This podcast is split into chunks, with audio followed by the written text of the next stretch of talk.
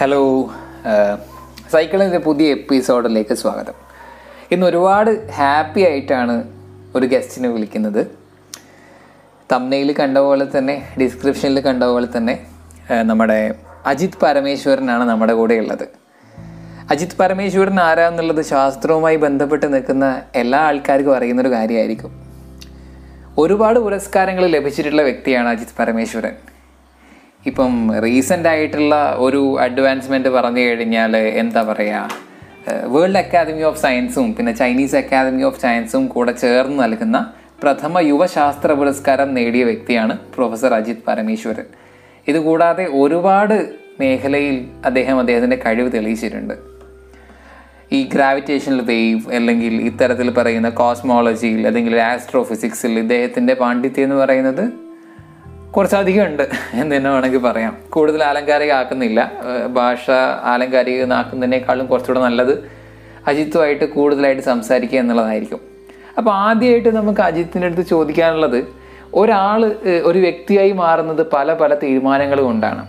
അപ്പം അയാളുടെ ജീവിത കാലഘട്ടത്തിലെ വിദ്യാഭ്യാസം ഏറ്റവും കൂടുതൽ നല്ലൊരു പങ്ക് വഹിച്ചിട്ടുണ്ടാവും അതിന്. അപ്പം എങ്ങനെയായിരുന്നു ഒരു ഒരു വിദ്യാഭ്യാസ കാലഘട്ടം? ഒന്ന് ഒന്ന് പറയാൻ പറ്റുമോ അത്? എന്റെ ഞാൻ ജനിച്ചത് മലപ്പുറം ജില്ലയിലെ ചെമ്മാണിയോടെ എന്ന് പറയുന്ന ഒരു ഒരു ഗ്രാമത്തിലാണ്. അവിടെ എന്റെ എന്റെ അച്ഛനും അമ്മയും അധ്യാപകരാണ്. അവിടെ ഈ വിദ്യാഭ്യാസത്തിനൊക്കെ മറ്റുള്ള പല സഹപാഠികൾക്കും ഇല്ലാതെ ഒരു അഡ്വാന്റേജ് എനിക്ക് അന്ന് മുതലേ കിട്ടുന്നുണ്ട്. കാരണം എന്റെ സുഹൃത്തുക്കളും സഹപാഠികളെല്ലാം അതിനേക്കാളൊക്കെ എത്രയോ മോഡസ്റ്റ് ആയിട്ടുള്ള ബാക്ക്ഗ്രൗണ്ടിൽ നിന്ന് വരുന്ന ആളുകളായിരുന്നു. അത് അങ്ങനെ കുറെ സാഹചര്യങ്ങൾ ആദ്യമേ കിട്ടുന്നത് പിന്നീടുള്ള ജീവിതത്തിലേക്ക് വലിയ സഹായമായിട്ടുണ്ട് പിന്നെ വേറൊരു കാര്യം ഈ നാട്ടിൽ വായനശാലയുണ്ട്. അതിനോടനുബന്ധിച്ച് പ്രവർത്തനങ്ങളുണ്ട്. പുസ്തകങ്ങളിൽ ആക്സസ് ഉണ്ട്. അതുമായിട്ട് ബന്ധപ്പെട്ട് കുറെ വൈജ്ഞാനിക പ്രവർത്തനങ്ങളും സാംസ്കാരിക പ്രവർത്തനങ്ങളും നടക്കുന്ന ഒരു സ്ഥലമായിരുന്നു. പ്രത്യേകിച്ചും ശാസ്ത്ര സാഹിത്യ പരിഷത്ത് പോലെയുള്ള സംഘടനകൾ അതെല്ലാം വളരെ സജീവമായിട്ടുള്ള ഒരു കാലഘട്ടത്തിലാണ് ഞാൻ പഠിക്കുകയും വളരെയൊക്കെ ചെയ്തത്. പക്ഷേ വളരെ സ്കൂളിൽ പഠിക്കുന്ന കാലത്തൊക്കെ ശാസ്ത്രജ്ഞനാവണം എന്നൊക്കെ മറ്റുള്ള പലരെയും പോലെ പറയുന്നു പറഞ്ഞു എന്നല്ലാതെ അതൊരു സീരിയസ് ആയിട്ടുള്ള ഒരു കരിയർ ഓപ്ഷൻ ആയിട്ടൊന്നും ഞാൻ പ്രത്യേകിച്ച് കോളേജിൽ പഠിക്കുമ്പോഴൊന്നും എടുത്തിട്ടുണ്ടായിരുന്നില്ല.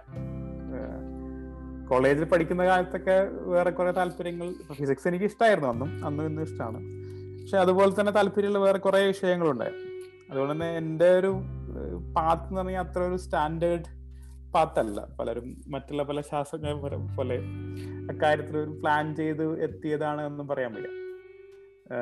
ഉദാഹരണത്തിന് ഇപ്പോൾ ഫിസിക്സിൽ ബി എസ് സി പഠിക്കുന്ന സമയത്തും എനിക്ക് ഫിലിം ഇൻസ്റ്റിറ്റ്യൂട്ടിൽ പോകണം ഫോട്ടോഗ്രാഫി പഠിക്കണം എന്നൊക്കെ ആയിരുന്നു പിന്നെ പ്ലാൻ അത് പലതരത്തിലുള്ള സാഹചര്യങ്ങളൊന്നും നടന്നില്ല. കാരണം ആ സമയത്തായിരുന്നു പുനെ ഫിലിം ഇൻസ്റ്റിറ്റ്യൂട്ടിൽ വലിയൊരു വിദ്യാർത്ഥി സമരമൊക്കെ ഉണ്ടാവുകയും ആ രണ്ട് മൂന്ന് വർഷങ്ങളോളം അവിടെ അഡ്മിഷനൊന്നും ഉണ്ടായിരുന്നില്ല.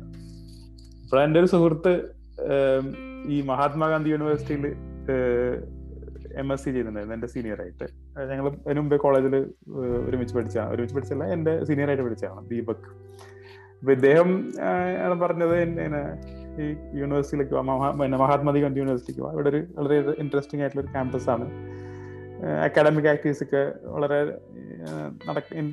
നടക്കുന്ന വളരെ ഇൻട്രസ്റ്റിംഗ് നടക്കുന്ന പോലെ തന്നെ വിദ്യാർത്ഥികളുടെ ഒരു ഒരു മൂവ്മെന്റും ഒക്കെ വളരെ സ്ട്രോങ് ആയിട്ടുള്ള സ്ഥലമാണ്.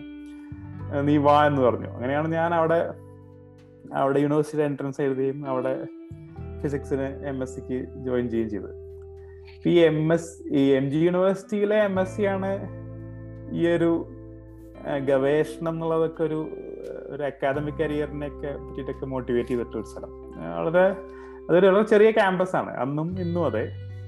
പക്ഷെ ആ കാലഘട്ടത്തിൽ എന്റെ പിയേഴ്സ് മുഴുവൻ എന്റെ ക്ലാസ്സിലെ ആളുകളോ അല്ലെങ്കിൽ സീനിയർ ആയിട്ടുള്ള ആളുകളെല്ലാം വളരെ ഇൻട്രസ്റ്റിംഗ് ആയിട്ടുള്ള രീതിയിൽ അക്കാദമികമായി ചിന്തിക്കുകയും പല മേഖലകളിൽ ഇപ്പോൾ കഴിഞ്ഞ ഇരുപത് വർഷത്തിന് ശേഷം പല മേഖലകളിലും വളരെ പ്രാഗൽഭ്യം തെളിയിക്കുക ഒരുപാട് സുഹൃത്തുക്കൾ ആ കാലഘട്ടത്തിൽ അവിടെ ഉണ്ടായിരുന്നു. പലരും മീഡിയയിൽ കുറെ പേരുണ്ട് നാടകത്തിലുണ്ട് സാഹിത്യകാരന്മാരുണ്ട് സിനിമയിലുണ്ട് ശാസ്ത്രജ്ഞർ കുറെ പേരുണ്ട്. അപ്പൊ ആ ഒരു വളരെ വൈബ്രന്റ് ആയിട്ടുള്ള ഒരു ക്യാമ്പസ് അറ്റ്മോസ്ഫിയർ അക്കാലത്ത് അവിടെ നിന്നിരുന്നു. ആ അതിന്റെ ഒരു ഭാഗമായിട്ടാണ് കൂടുതൽ കൂടുതൽ അക്കാഡമിക് ആക്ടിവിറ്റീസിലൊക്കെ കൂടുതൽ വരികയും. അവിടെ എന്റെ രണ്ട് അധ്യാപകർ പ്രൊഫസർ വിജയഗോവിന്ദനും പ്രൊഫസർ ഇന്ദുലേഖയാണ് ആദ്യമായിട്ട് ഇങ്ങനെ ഒരു സമ്മർ പ്രോജക്റ്റിന് പോവാനൊക്കെ റെക്കമെൻഡ് ചെയ്യുകയും. അങ്ങനെ ടി എ എഫ് ആറിലും ഐ യു കെയിലും ഒക്കെ ഉള്ള രണ്ട് രണ്ട് സമ്മറുകളിൽ അവിടുത്തെ രണ്ട് പ്രോജക്റ്റുകളിൽ കൂടെ വർക്ക് ചെയ്തു. അങ്ങനെയൊക്കെയാണ് ഈ ഗവേഷണത്തിലേക്ക് ഒരു എക്സ്പോഷർ കിട്ടിയത്.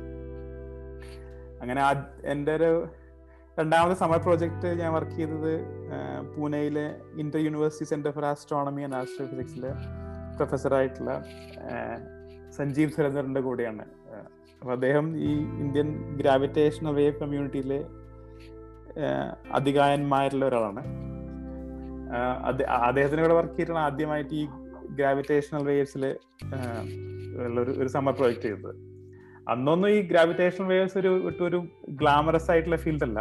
ഇന്ത്യയിൽ ആകെ രണ്ട് പേരാണ് ആ ഫീൽഡിൽ വർക്ക് ചെയ്തിരുന്നത്. അങ്ങനെ എന്തോ ഒരു ആകസ്മികത കൊണ്ട് അദ്ദേഹത്തിന്റെ കൂടെ ആദ്യം വർക്ക് ചെയ്യും പിന്നെ ആ ഫീൽഡിൽ അടുത്ത വർഷം പിന്നീട് ഞാൻ പ്രൊഫസർ ബാലായ്യരുടെ കൂടെ രാമൻ ഇൻസ്റ്റിറ്റ്യൂട്ടിൽ വർക്ക് ചെയ്തു. അത് ഇതേ ഫീൽഡ് തന്നെ. അങ്ങനെ ആ പ്രോജക്റ്റ് ചെയ്യുന്ന സമയത്ത് തന്നെ ജർമ്മനിയിലെ മാക്സ് പ്ലാങ് ഇൻസ്റ്റിറ്റ്യൂട്ടിൽ ഒരു പി എച്ച് ഡി ചെയ്യാനുള്ള ഒരു ഓപ്പർച്യൂണിറ്റി കിട്ടി ഇതേ മേഖലയിൽ തന്നെ. അങ്ങനെ അവിടെ ചേർന്നു. അവിടെ അവിടെ പോയി. എനിക്ക് ഈ മേഖലയിലുള്ള വളരെ മികച്ച പ്രവർത്തനം നടക്കുന്ന പല സീനിയർ ആയിട്ടുള്ള സയന്റിസ്റ്റുകളും അതേപോലെ തന്നെ യങ് ആയിട്ടുള്ള സയന്റിസ്റ്റുകളെയും കൂടെ കൊളാബറേറ്റ് ചെയ്യാനും വർക്ക് ചെയ്യാനൊക്കെയുള്ള കുറെ ഓപ്പർച്യൂണിറ്റീസ് കിട്ടി. അതിനുശേഷം കാലിഫോർണിയ ഇൻസ്റ്റിറ്റ്യൂട്ട് ഓഫ് ടെക്നോളജിയിൽ ലൈഗോ ലാബോറട്ടറിയിലും തിയറട്ടിക്കൽ ആസ്ട്രോഫിസിക്സ് ഗ്രൂപ്പിൽ ഒരു ജോയിന്റ് അപ്പോയിന്റ്മെന്റിന്റെ ഭാഗമായിട്ട് നാല് വർഷം പോസ്റ്റ് ഡോക്ടറൽ ഗവേഷണം നടത്തി അപ്പോഴേക്കൊക്കെ ഈ ഗ്രാവിറ്റേഷണൽ വേവ് ആസ്ട്രോണമി എന്നുള്ളത് ഒരു എമേർജിങ് റിസർച്ച് ഫ്രണ്ടിയർ ആണ് എന്നുള്ളത് കൂടുതൽ കൂടുതൽ ശാസ്ത്രലോകം അക്സെപ്റ്റ് ചെയ്ത് തുടങ്ങിയിട്ടുണ്ടായിരുന്നു. പിന്നീട് കഴിഞ്ഞ രണ്ടായിരത്തി പതിമൂന്നിൽ ഇന്ത്യയിൽ തിരിച്ചെത്തി ഇന്റർനാഷണൽ സെന്റർ ഫോർ തിയറട്ടിക്കൽ സയൻസിലെ ഫാക്കൽറ്റി ആയിട്ട്. രണ്ടു വർഷത്തിന് ശേഷം ഞങ്ങൾ ഞങ്ങൾ പുതിയ റിസർച്ച് ഗ്രൂപ്പ് അവിടെ സ്ഥാപിച്ചു. വളരെ യങ് ആയിട്ടുള്ള കുറേ ആളുകൾ വിദ്യാർത്ഥികളും സ്റ്റുഡൻസും പോസ്റ്റ് ഡോക്ടർ സ്കോളേഴ്സും സീനിയർ കൊളീഗ്സും അടക്കമുള്ള വളരെ വൈബ്രന്റ് ആയിട്ടുള്ള റിസർച്ച് ഗ്രൂപ്പ് ഉണ്ട് ഞങ്ങൾക്ക് അവിടെ. അത് തുടങ്ങിയ ഗവേഷണം തുടങ്ങിയ രണ്ടു വർഷത്തിനുള്ളിൽ തന്നെ ഗെയിൻ അടുത്ത ഒരു തരത്തിലുള്ള ലക്ക് എന്ന് പറയാം. ഗ്രാവിറ്റേഷൻ വേവ്സ് ആദ്യമായിട്ട് ഡിറ്റക്ട് ചെയ്യപ്പെട്ടു. അപ്പൊ ഇപ്പോഴാണ് ആ മേഖല വളരെ ഒരു ഒരു ഫ്രണ്ടിയർ ഏരിയ ഓഫ് ആസ്ട്രോണമി ആയിട്ട് കഴിഞ്ഞ ഒരു ഡെക്കേഡിനുള്ളിൽ വികസിച്ചു വന്നു. ഇത് ഞാൻ പി എച്ച് ഡി തുടങ്ങിയ സമയത്തോ ഒന്നും ഒട്ടും ഇമാജിൻ ചെയ്യാൻ പറ്റാത്ത ഒരു ഒരു ഒരു മാറ്റത്തിലൂടെയാണ് ഇപ്പൊ ഈ മേഖല കടന്നു പോകുന്നത്. അത് ഒരു പരിധി വരെ ഇതെല്ലാം പലതരത്തിലുള്ള ആകസ്മികതയുടെ ഭാഗമായിട്ടാണ്. പിന്നീട് നമുക്ക് കിട്ടിയൊരു ഒരു സാധ്യതകളെ മാക്സിമം ഉപയോഗിക്കുക എന്ന് മാത്രമാണ് കാര്യത്തിൽ ഞാൻ ചെയ്തിട്ടുള്ളൊരു കാര്യം. ഓക്കെ.